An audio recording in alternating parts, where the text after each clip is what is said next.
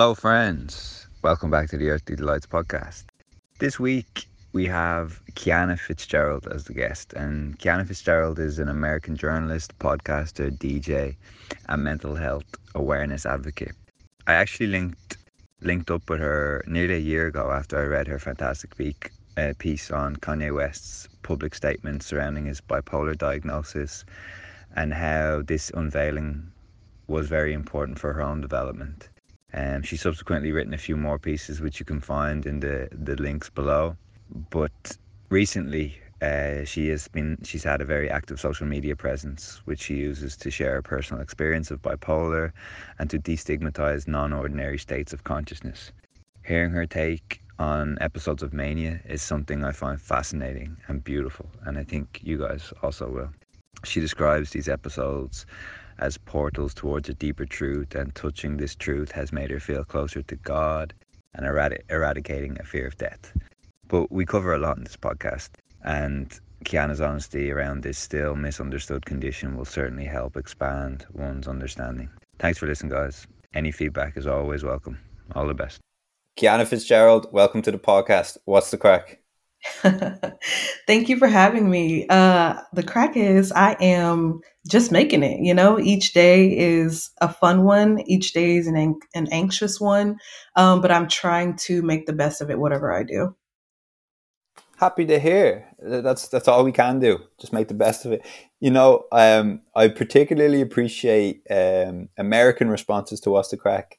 Just a few weeks ago, we had uh, Mary Jane Rubenstein on and for the first time, I heard an American reply uh, to "What's the Crack" with like a rating, which, which, oh. which yeah, yeah, yeah, which so always on my toes. But also, b- before we get into it, I wanted to ask Fitzgerald: Is there some Irish in your lineage? I knew you were going to ask that. And I was like sitting here right before we spoke and I was like, I should have looked this up. I have no idea. But um, yeah, I, I've been told my entire life, yeah, you like my, my other side of my family is the McKnights. So um, yeah, I don't know what it is, but it's there somewhere. Okay. it's there. That's the main thing. You can feel it. Yeah.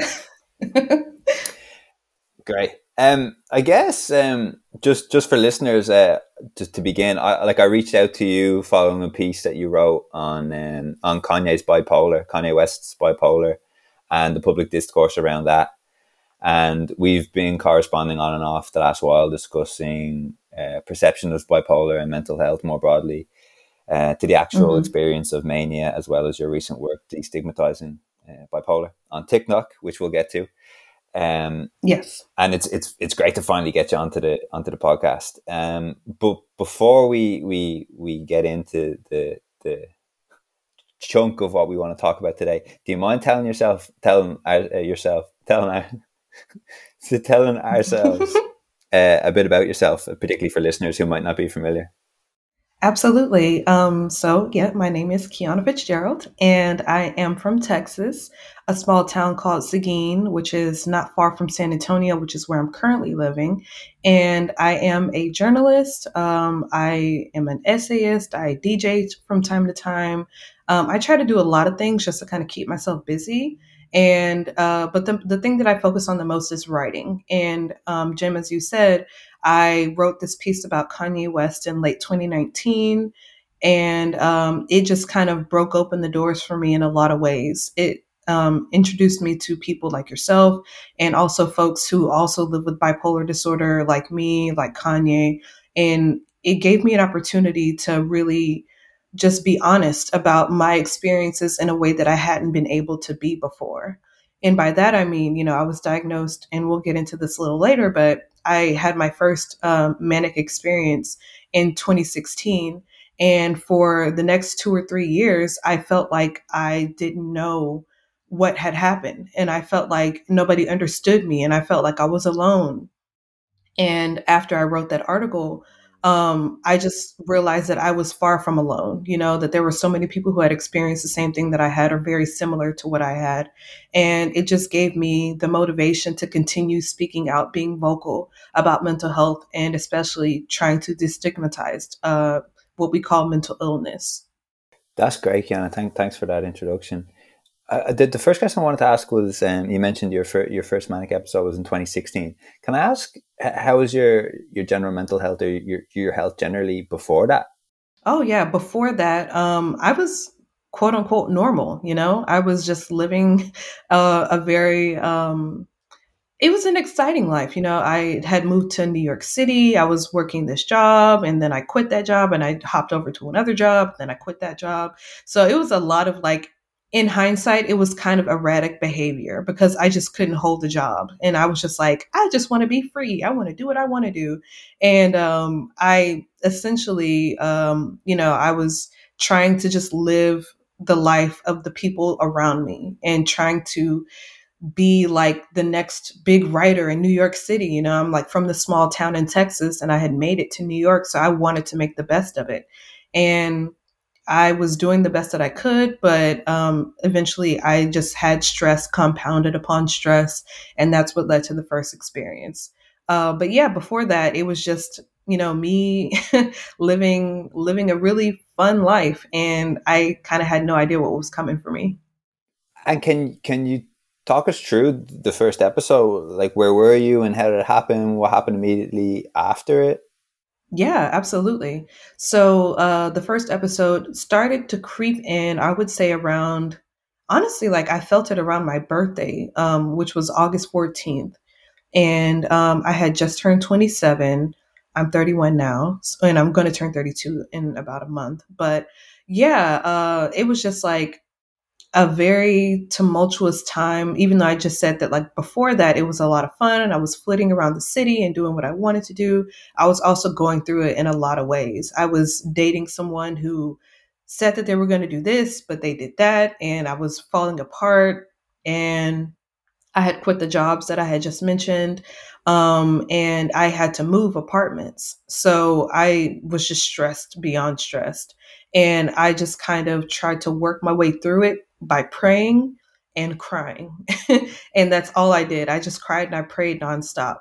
And eventually one day it just kind of I woke up and it felt like I just had this sense of peace come over me and like this spiritual, very, very intense peace that I had never felt before.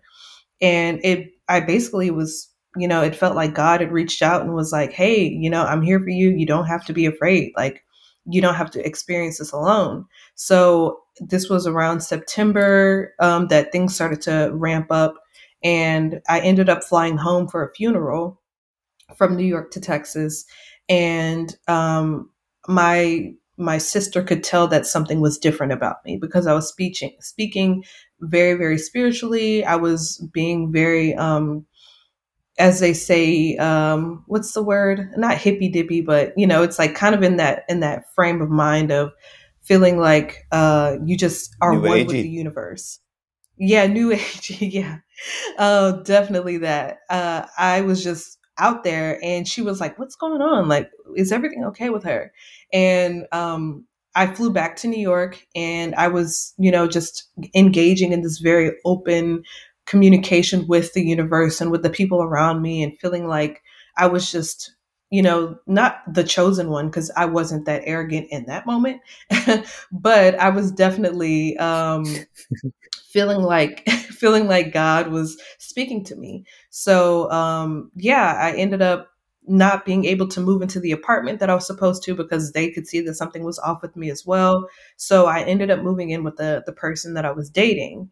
And from there, um, long story short, I ended up going missing because he had to go to work and he couldn't look after me. So he was like, hey, just go get something to eat from the deli next door, come back, and um, I'll be home later. And of course, I tried to go get something to eat and I didn't want to pay for it because Jesus paid it all. And I was like, I'm not paying for this. So I left my purse in the deli and I left. And I guess the deli um, cashier thought that I was joking. So he just let me go. And I ended up going into the building next door and like trying to knock on doors and save people and tell them God has returned. You know, we're here. We're okay. We're okay.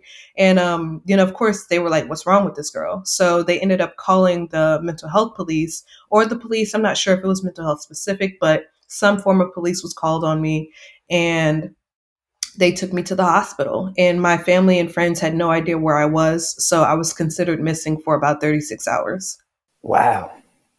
a lot, a lot, to, a lot, a lot. I want to ask now. I, I guess. Sure. Uh, and so, after after the the mental health police came, what what was your experience like then? Did did you did you spend time in the hospital? And was what the doctors or what the hospital were saying completely at odds to as your explanation for what you were experiencing? Yeah. So um, the police picked me up, they put me in an ambulance, and they took me to a hospital in the Bronx, which is the area that I was already in. And um, I like I remember things here and there, but I just know that I was there for five weeks. And toward the end of the stay, my family got more and more um, upset because they weren't being told what had happened and what the diagnosis was. If anything, like this is you know like trigger warning but um they at one point called my brother and told him that i had died by suicide. Um so it was just like a really messed up hospital. It was very very um inadequate in a lot of ways but that's where i was for a little over a month and yeah like i said the doctors didn't give me a diagnosis. They just put me on this medication called risperidone or Risperdal and it was uh I was drugged up. You know, I couldn't like whenever I could get through to my family, I sounded very um, sluggish. I couldn't make complete sentences. I would repeat myself. Um, it was just like a lot of uh, sad confusion. So yeah, it was. Um, and what they were telling me in the hospital, um, didn't make sense because I I felt like I had had this spiritual transformation, this evolution, and they were telling me you're ill, you need to stay here because something isn't right with your brain chemistry and we're going to figure it out. So I was experiencing this one thing in this arm and then in this other arm it felt like I um I just couldn't comprehend what they were trying to tell me.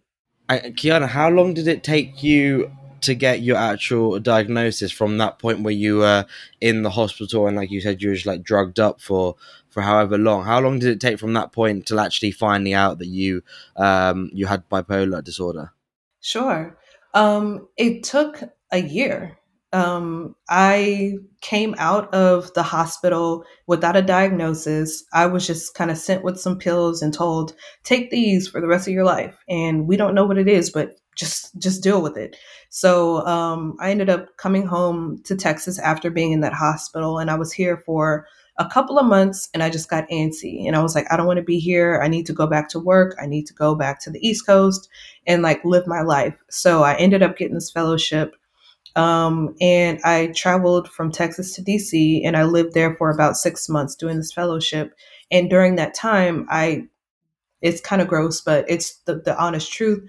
Um, the medication made me break out into a full body rash.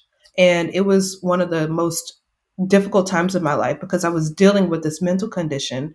And then I was also dealing with this very physical reaction. So I would go to hospitals, I would go to doctors and explain, like, this is happening. What can we do? And because I didn't have insurance, they were like, well, we can't do anything without a primary care physician, and they can't do anything without the psychiatrist's approval. So it was just like this loop that I was running around. So I was like, you know what? F this. I'm not going to take these meds anymore. So I stopped. And um, that was around July. And at, at that time, I got the job that I was uh, that I moved to New York again for. and uh, that was at this hip hop publication, and it was based in Manhattan. So I was excited. I had this job that I was really crazy about. And uh, like I said, that was around July that I started. And then by the next uh, few months in October, I had another episode. And that's when I was sent to another hospital and told very explicitly, you have bipolar type 1. And that's when I was like, oh, okay, now I know what happened. Uh, was that a relief for you to like can, finally can be I given ask? like a name? Uh, yeah, it was. It was definitely a relief um, because I knew what to search for now. You know, like I'm a, you know, I'm a journalist. I love researching. I love investigating things, and I just wanted to get to a point where I could better understand this thing that is hovering over my life that I have no like previously I had no foundation, no basis of understanding it. And then once I was told, hey, Kiana, it's this, then I was like, oh, okay, well, let me sit down and do my Googles. Let me like reach out to other people who might have it. Let me like backtrack in my memory and remember people in my history or in my family who may have had it as well. So yeah, it was definitely like, um, uh, it just opened the door for me to be able to to get down to the nitty gritty of what it was. Were you like were you scared when you were told? I mean obviously there's the part of the relief but then also because through our conversations um uh, and through our own experiences most people uh, unless they've had kind of a direct experience with bipolar disorder either you know personally or through a family member or friend most people have kind of these misconceptions about what bi- mm-hmm. bipolar disorder actually is. So were you were you in that boat or were you quite savvy with what it actually what that meant from the get-go? Or did it scare you because you might have had some misconceptions or or or ideas about what potentially this disorder might mean for you going forward? Um i think it was a little bit of both um because i do have family members who live with bipolar and schizophrenia and that kind of thing. So I had an understanding of what it looked like from a familial perspective, but I didn't understand what it looked like for me. So, like for example, um, my brother has schizoaffective disorder, and for him, like he sees hellacious things. He sees like he'll think that he hurt somebody, or he'll think you know very very harsh and graphic things and I go in the opposite direction. And I was like coming to the understanding that this looks different for everybody, even within the same family. So I had like some, you know, some preconceptions about, okay, like I know what it's like for him and I know what it's like for, you know, XYZ on the internet, but what does it look like for me? So it was really about the lived experience of going through it and processing it in my own time and figuring out, okay, this is what it is let's see what Kiana like how she can manage this condition because you know as I've said it is lifelong and that is a little daunting at times but it is what it is I'm not um, I don't regret being diagnosed um, I don't regret the experiences that I've had because they have been life changing in a lot of ways. Kiana, you're very descriptive. you you, desc- you describe two words very effectively, at least for me, uh, your experience of mania. But before we get to that, I would love to just ask about. You mentioned this is a lifelong condition, but you you had twenty six or nearly twenty seven years uh, where you where you didn't mm. have at all or any symptoms of what perceived to be bipolar. So is it your mm-hmm. understanding mm-hmm. or is it the general medical consensus that like you it, it, you have bipolar and that it's just certain events that may trigger a certain episode or certain mania and then the mania is how very often we get to like write it in stone. Okay, this person may have mm-hmm. this bipolar, or yeah. is it that you you you are born and then certain events may uh, push you in the direction of being diagnosed with bipolar? Sure. So I want to uh, be transparent about the fact that I was hospitalized at age eight for um, an episode of psychosis at that time, I wasn't sure, my family wasn't sure what had happened, but they knew that I wasn't myself. And um, they like sent me to the hospital for about a week or two and we just kind of kept rolling. They sent me home with medication. My mom didn't want me on the meds. And I just kind of kept living my life. So from eight to 27, there was no disruption. There was no like peaking up of mania or anything like that that I can recall it was a very very standard life. And um yeah so it was definitely uh something that happened when i was younger that could be connected to now.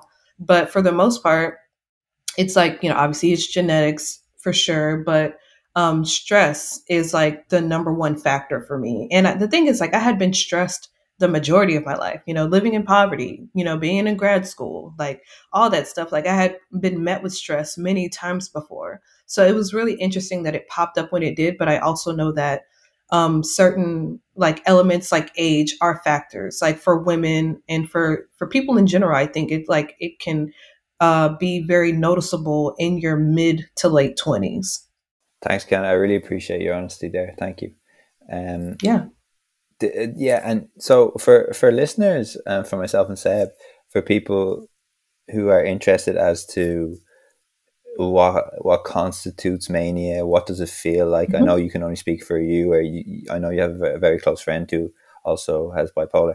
But could you describe what what the experience is like and, and what you take from it? I know you mentioned before after you, you wanted to knock on doors and tell everybody it's okay, Jesus come and it's it's safe. Mm-hmm. But can you express can you describe the actual experience?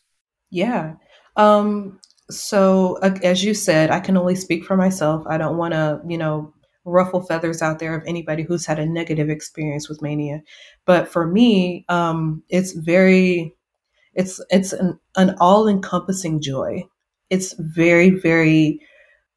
It's one of the most natural things I've ever felt in my life. And that's why it's incredibly disorienting when you sit down with a medical professional and they tell you that this is wrong because it feels like the most right thing in the world. It feels like I have come into the person that I was always meant to be, that I'm living the life that I was always meant to live.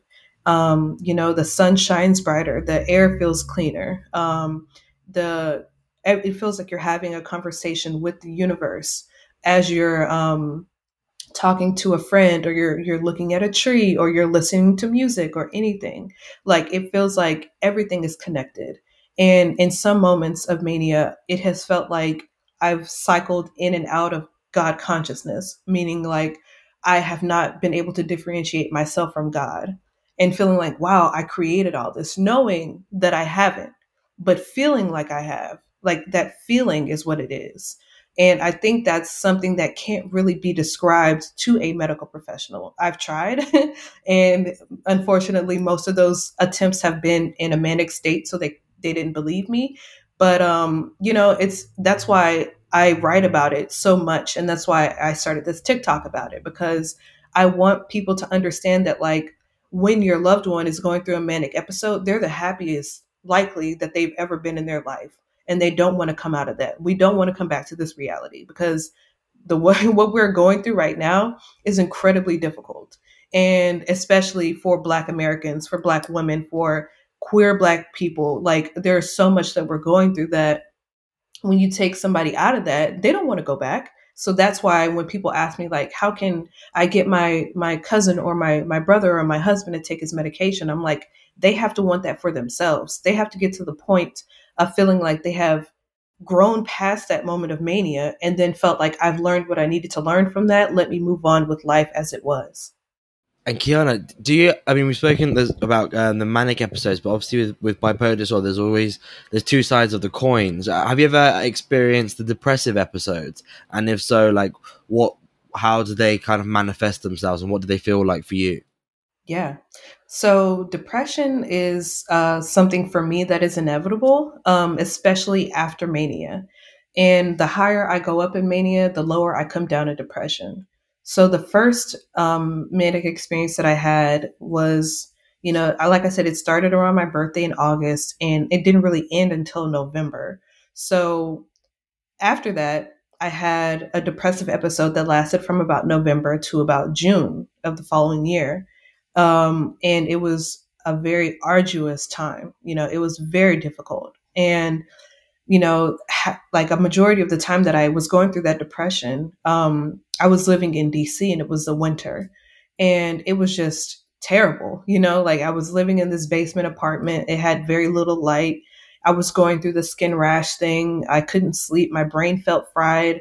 It was um, a very difficult uh, transition for me. And in general, when I do go through depressive episodes, um, it's very much uh, it just feels like I have nothing to live for, you know, like like I don't know why I'm here. Like I don't feel that connection anymore that I felt in mania. And I'm sitting here wondering every day, like, why am I not connected anymore? What did I do wrong? And um, that's how it manifests for me. I know it's different for everyone else, but for me, it's definitely like, you know, like this is my reality now. And I had this very, very intense, intentional connection to a different form of reality that is way beyond anything I've ever experienced here. So how can I get? It's always like, how can I get back there? How can I get back there? Like, it's just a a, a time of longing, very, very deep longing. Kiana, you, you seem to be in a better place in terms of um, managing the the high and the low. Mm-hmm. I wonder how was that process for you? Obviously, you mentioned it, it was a sense of longing, but you mentioned that was the time in DC. But now it seems that you, I guess, what I'm asking is, is like, have you managed to decipher what you need to do when you are experiencing the lows to kind of com- combat the that kind of oh, but I but I was touching something more beautiful, more truthful than mm-hmm. than I was here, and I want to get back there. But was the do you have you developed practices, or is there something that you can do on a day to day basis that obviously doesn't bring you close to that that special that feeling, but something that that uh, keeps you keeps you going in a in a decent place? Absolutely. Um, I am very open with my family and friends about what I'm feeling. Um, my brother is very understanding because he's experienced mania and he knows, you know, what it feels like to go all the way up like that. My sister is very empathetic and um, she is someone who uh, is willing to listen to me, even when she doesn't understand what I'm talking about. And that's a very important thing, I feel, for a lot of people who go through what I call alternative states of consciousness is it's important for us to be able to talk about what we're going through. Because when we're sitting here and we're like in our own brains and we're just like, how can I make sense of this? How can I make sense of this? That's when I start to spiral into depression because I feel alone and I feel isolated. But when I can talk to my, my family and my friend that I mentioned, um, or I don't know if we've discussed her yet, but yeah, we have weekly conversations about um, you know the things that we've experienced and the things that we know to be true in our hearts but aren't necessarily accepted by the general public yet. So it helps to have people to talk to. I also do a lot of journaling. I, I was journaling before we started speaking. I'm going to journal later today. I'm going to journal tomorrow. Like it's something that i just have to do. And um, I also try to meditate when I can. It's not like something that's fully embedded in me yet because for some reason I'm like, oh, I have to do this, I have to do this. I can't meditate. And it's like, Kiana, it's five minutes, it's 10 minutes, you can do it. So um, that's something that I'm trying to implement as well. And yeah, music. I'm a big fan of music, and uh, that's what keeps me um, going on a day to day basis. Uh, you brought up the music there, and I, I, wanted to ask you. I mean, you I know you've done some pieces about Kanye West, um, and obviously he brought out um, an album called Ye that kind of touches on uh, on his bipolar disorder. And I know, like maybe critics don't think it's one of his best albums, but it's kind of my go-to album if I'm going to listen to Kanye West. I don't know why, but for some reason I kind of mm. really gravitate to it. What? How did that album impact you? How did how did you see it? Did you see it as a good work? Did you see it as representative? Or yeah, I'd be interested to see how you think about it. Yeah. Um, so when the album came out, I was working for the hip hop publication that I mentioned before. And um, they knew already that I was bipolar because the episode that I had in 2017, I was working and I was in the office and they saw that I was not myself.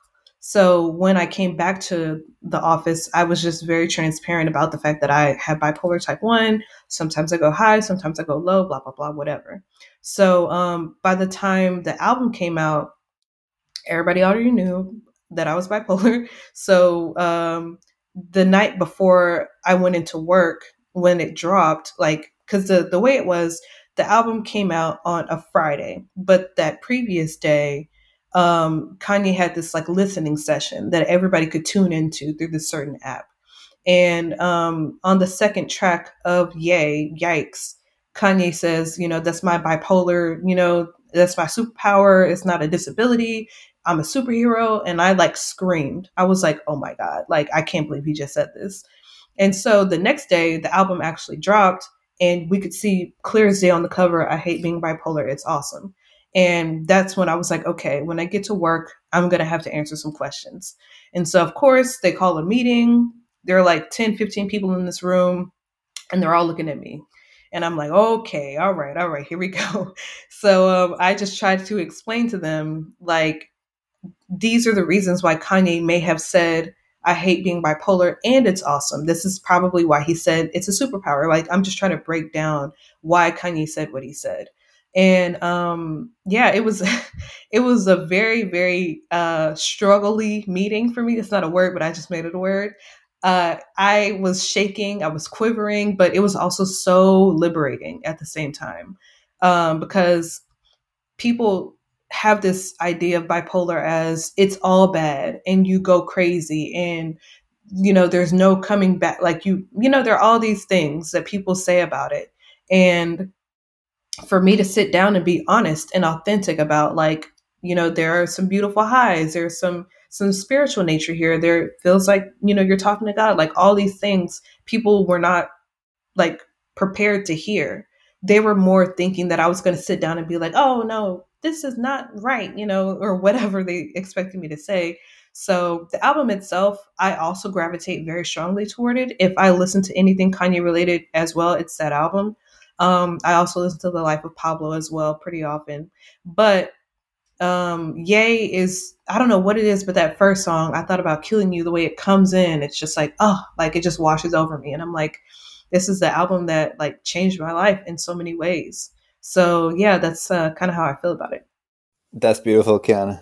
It, it's, it, it's, it's always a special occurrence when a piece of art kind of reaffirms your your experience or makes you feel yeah. like you're not alone or mm-hmm. yeah I, am a, I'm a massive Kanye fan myself um, mm-hmm. and I guess uh, I wanted to talk to you about the the kind of uh, genius uh, crazy dichotomy that often occurs with, with with with artists and definitely with Kanye but before mm-hmm. that I guess um did did also did did it did it make more sense for you when Kanye publicly came out with bipolar?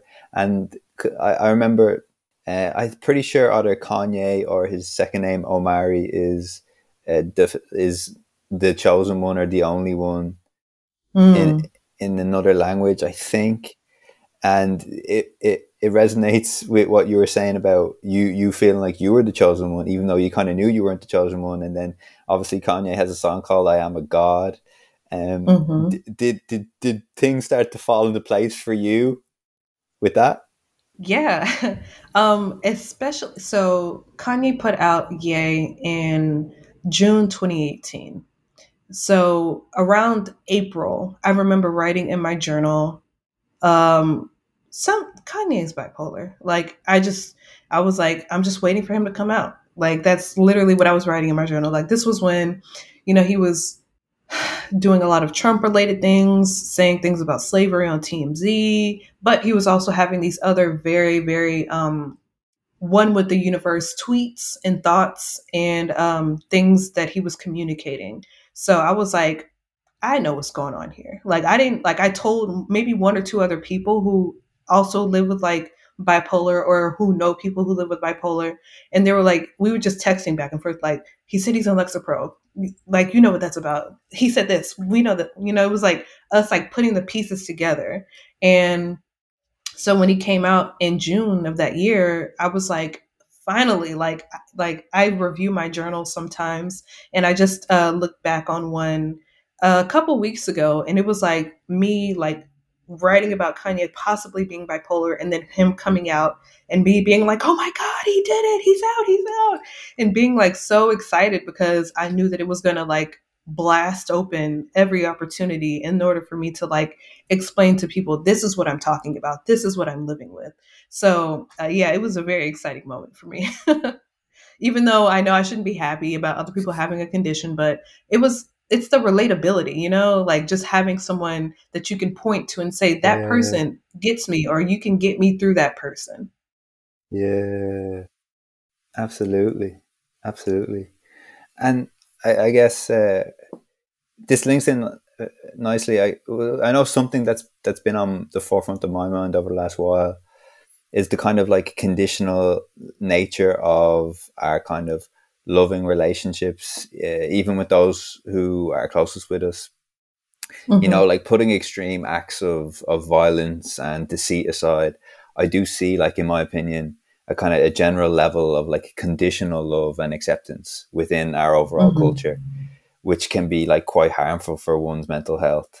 Um, yeah. And then obviously, like, I'm happy to use other examples but Kanye, but obviously a clear he's a clear example of this. You know, the kind of uh, we love you when you make you know the Dark Twisted Fantasy album, but not so much when you act in this way where we frown. It's you know it's frowned mm-hmm. upon to do that in public, and and in both instances, here's a person who's trying who's who's being authentic, and in one way they're saying, yeah, we love that part of you, but we, we don't like that part of you, and I, I, I can imagine this is quite difficult to to take. I mean, I guess we all we we all part of it. We're, we're all kind of censoring some part of ourselves, um, and I mm. guess yeah, like this branch across a culture, we're almost encouraging our, ourselves to censor some aspect of our authentic authentic self or authenticity.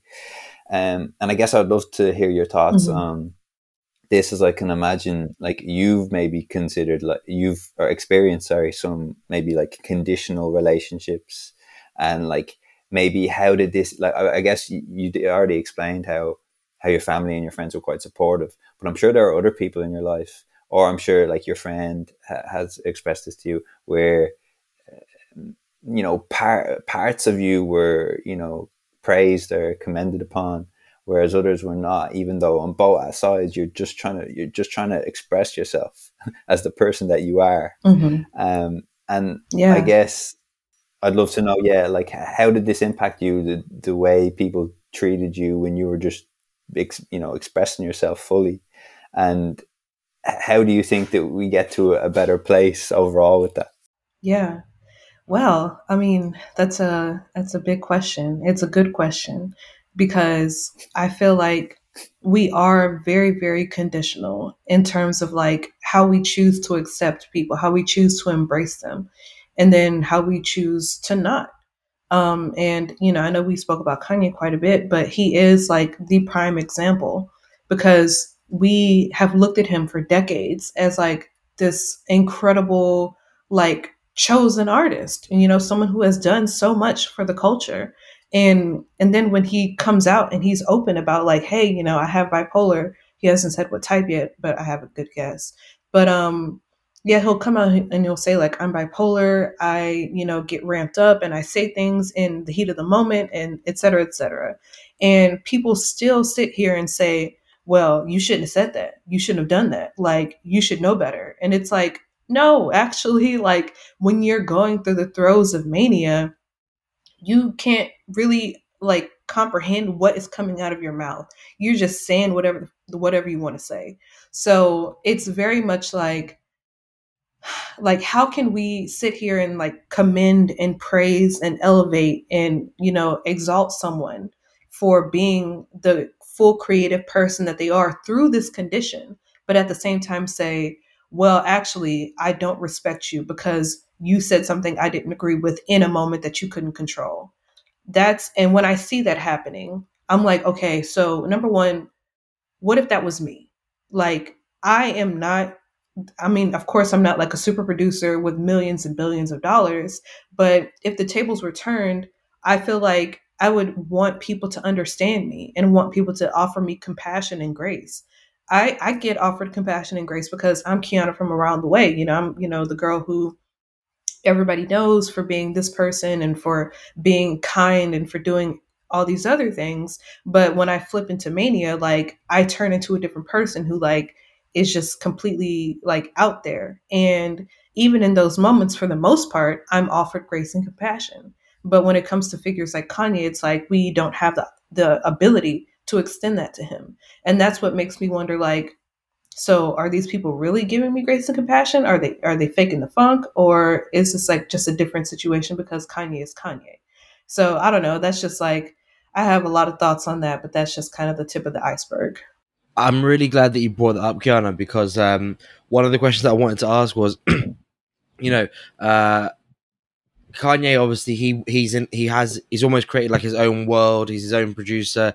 If he wants to, he can lock himself away in the studio for months at a time, and and no one's there to really mm-hmm. bother him. And if that happens when he's going through a manic, um, depressive episode, then then that's his business. And you know, and if he wants to go out mm-hmm. on Twitter and say some you know what crazy stuff, then that's up to him. But for someone quote unquote a more normal person in the sense that you know they have a boss, Mhm. they have a job that they have to go into nine to five, and so on. How does that like how there are? Mhm. I don't see that there's very many parallels there because you know how does it work for you? For example, if you're go if you're in a in a in a, in a manic um, state, can you just say to your boss, "Hey, like I'm in a manic state. This might last like two weeks," and then how does that work? Are you, are you still expected to come into the office? hmm Yeah, that's a great point. And I, you know, my own situation is I have had jobs where I've been going through something, you know, whether it's like the triggering of a manic or depressive episode. And I like, but typically manic because, you know, depression is kind of like not generalized now, but, you know, it's more like everybody can kind of understand it. And mania isn't at that point yet, especially because there's a lot of like erraticism that comes with it.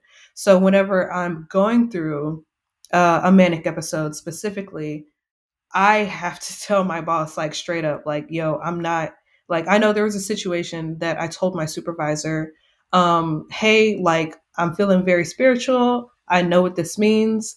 I gotta take a break. And she, of course, was like, of course, anything that you need to do, we're here for you. Like, take your time. So I took the week off and I flew from New York to Texas and I stayed at home for a week and I just gradually came down and then I went back to work the next week and everything was perfectly fine. So I'm grateful that I've had situations in which I can be honest about like, you know, like, hey, I'm about to go through it. Like I can typically tell when it's about to start. Now I can. So um yeah, I'll just be vocal about that. And if they tell me like I don't think I've ever had anybody tell me no, you can't take time off.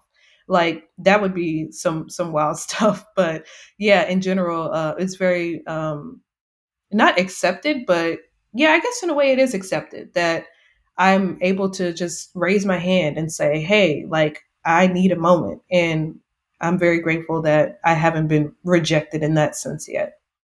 hmm So there are two sides of the coin here. Um, I remember, you know, when I was having my episode in 2017 and I like went into work and I was given this assignment and it took me the whole day to write one piece, which is like not standard for me. I usually can knock a few pieces out in a day. And I like as I was writing the piece, it just felt like I was writing about Jesus Christ. So I was like, I, I I'm doing my best, but this is about Jesus, and it's all coming out. You know, it's all going down. Everybody's gonna know how I feel. So um, in that sense, I wasn't able to really produce as much because I was just like super, super, super manic. But the piece that um that I wrote about Kanye and bipolar for Vibe magazine that Jim saw um, was something that I wrote when I was hypomanic. And I'm not ashamed to say it because I think that hypomania can be demonized in a lot of ways. And it's not necessarily always like a, oh my God, like you need help. Like sometimes it's like, you know what, I just wanna I just wanna write. You know, I just wanna write this piece and see what happens. And that's kind of what happened with that piece is I had like all of these different elements that I wanted to bring in, into it and I wanted to be personal and I wanted it to do this and this. So yeah, in that sense, I feel like that piece was boosted because I was able to tap into my uh, my understanding of mania because I was in an elevated state, not in a manic state, but an elevated state, and I was able to say, okay, like I know what it feels like when I'm manic, and I know Kanye is probably feeling this way, so let me connect the dots in this way. Um, but yeah, it was very much. Um, it is very much. Uh, it differs sometimes I, I'm all in it and I can like pour everything that I have into a piece. And sometimes I can't write anything at all because I'm so far gone. Kiana, how how is, has this? How have you come to grips with this um, in terms of like distributing your workload? And when was it the point where you thought, oh, an effective way for me to be able to spread awareness about this is through the medium of TikTok? So we, we, I have a feeling that somewhere these questions connect. I hope they do. Yes. oh man. Okay. So, uh, my close friend uh, Laura, she like I said, we speak maybe like a couple of times a week, once a week. And she was just like, hey, like, we talk about this often. What if you talked about this on TikTok? Because she loves TikTok and she's very um, aware of the kinds of conversations that happen there. And I was like, sure. Like, I've never really thought about it, but I'll give it a shot since you think it's a good idea. Like, she typically has great ideas for me. So I'm like, you know what? I trust you. Let's do it. So, um, I ended up just, uh, just out of nowhere. I didn't have like a script or anything. I just like sat outside on my balcony and just recorded myself. And I was like, hey, I want to try something different here. Because before that, I was just doing like hairstyling videos and like nobody was watching them. I was just like, oh, this seems like a fun thing to, to document. So I just came out and I was like, hey, I want to try something different. I want to talk about my bipolar disorder. And then I just ended up explaining the highs and the lows and, you know, just told people like what it was and how I experienced it. And uh like within a day it had like over a thousand views. And I was like, oh my gosh, this is nuts. Like people actually care what I have to say.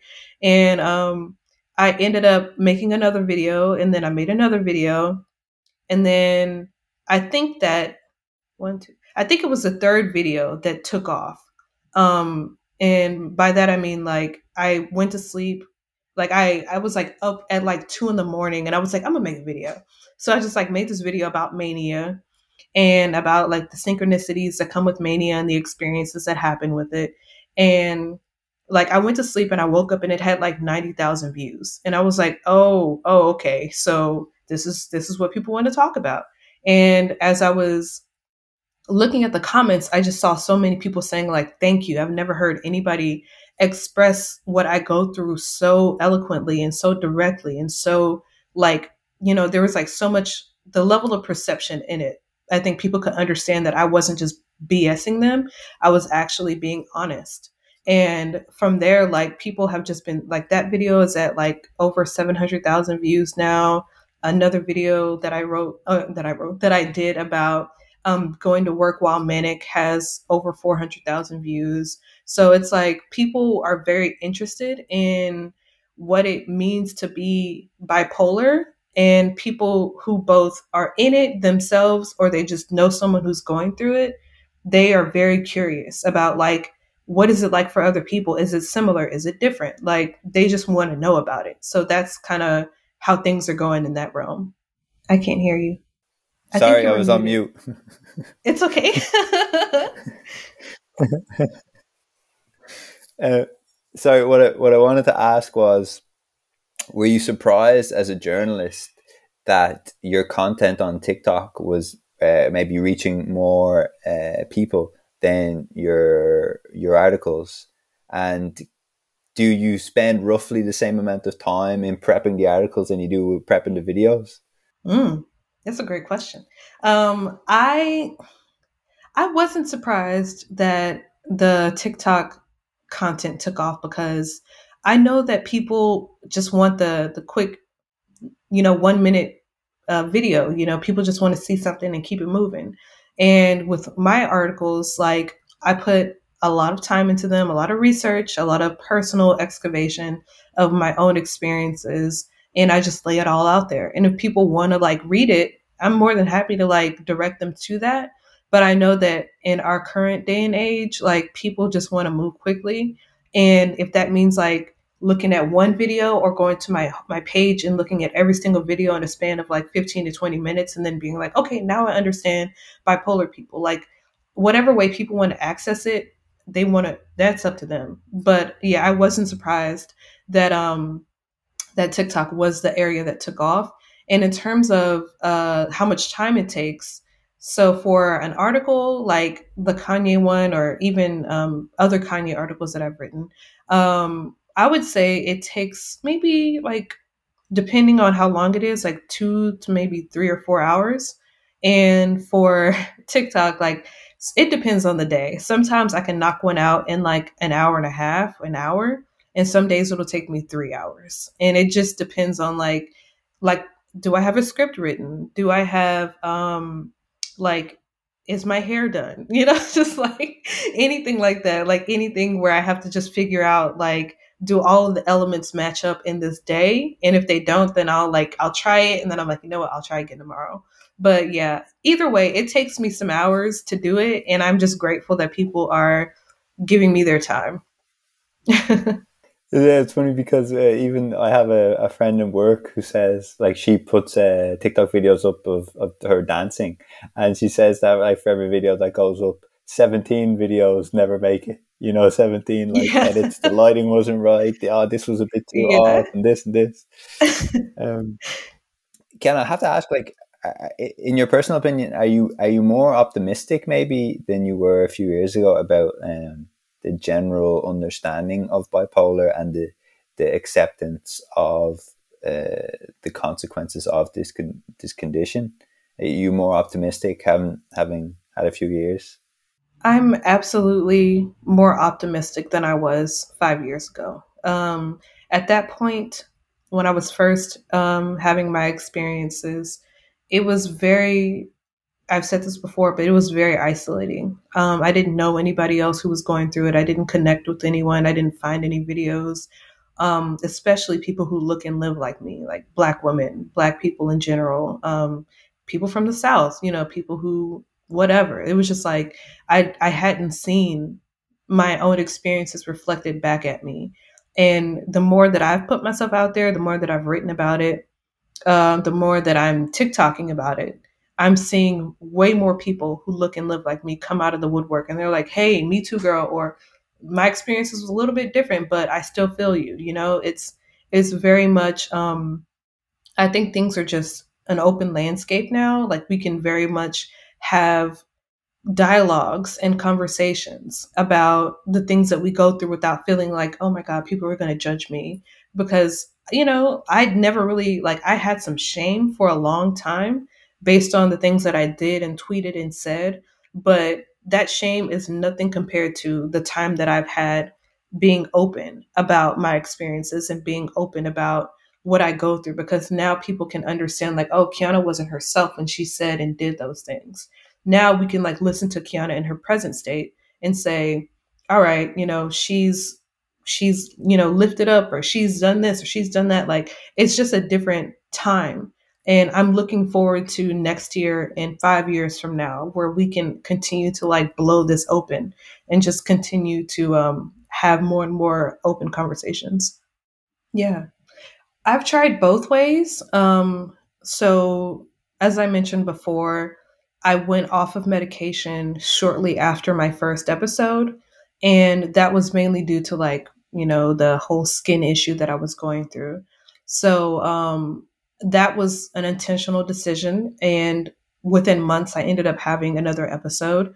And then after that, um, 2018 was the year that I didn't have a single episode. I had an elevation where I had to, when I mentioned earlier, I had to go home for about a week and then I came back to work and everything was fine, but I didn't have to be hospitalized. And then 2019 is the year that I was the most inconsistent with medication and that was the year that I was hospitalized two two times within a six month span.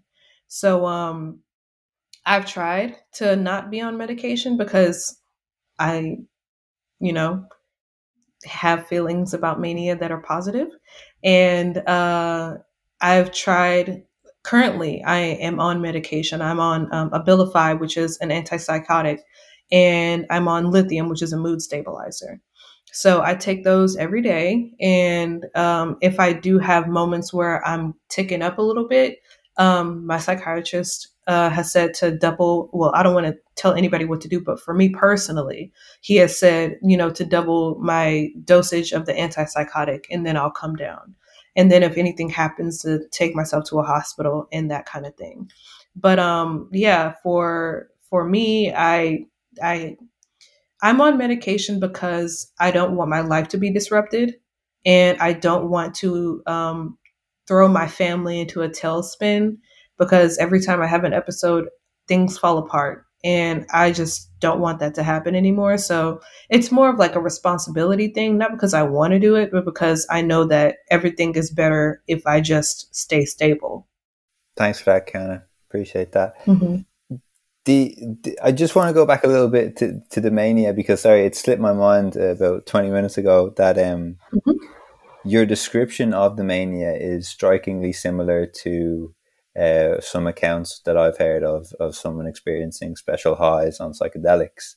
And then you mm-hmm. mentioned that recently you've really bumped up your interest in in, in psychedelics and the experiences of uh, plant medicine and, and, this area.